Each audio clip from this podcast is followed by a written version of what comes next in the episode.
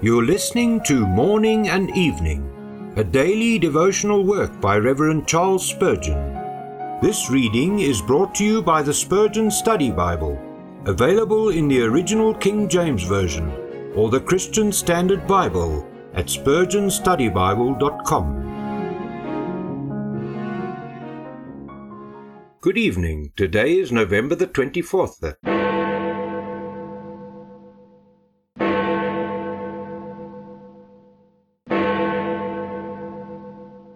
Yet a little sleep, a little slumber, a little folding of the hands to sleep, so shall thy poverty come as one that travelleth, and thy want as an armed man. Proverbs 24, verse 33 and 34. The worst of sluggards only ask for a little slumber. They would be indignant if they were accused of thorough idleness.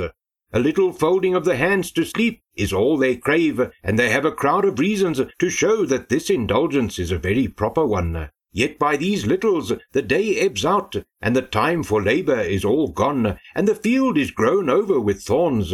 It is by little procrastinations that men ruin their souls. They have no intention to delay for years. A few months will bring the more convenient season. Tomorrow, if you will, they will attend to serious things, but the present hour is so occupied and altogether so unsuitable that they beg to be excused. Like sands from an hourglass, time passes. Life is wasted by driblets, and seasons of grace lost by little slumbers. Oh, to be wise, to catch the flying hour, to use the moments on the wing. May the Lord teach us this sacred wisdom, for otherwise a poverty of the worst sort awaits us. Eternal poverty, which shall want even a drop of water and beg for it in vain.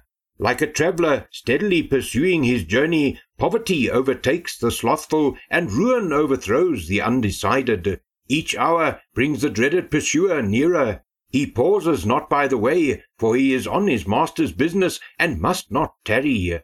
As an armed man enters with authority and power, so shall want come to the idle, and death to the impenitent, and there will be no escape. Oh, that men were wise betimes, and would seek diligently unto the Lord Jesus, or ere the solemn day shall dawn, when it will be too late to plough and to sow, too late to repent and believe. In harvest it is vain to lament that the seed time was neglected.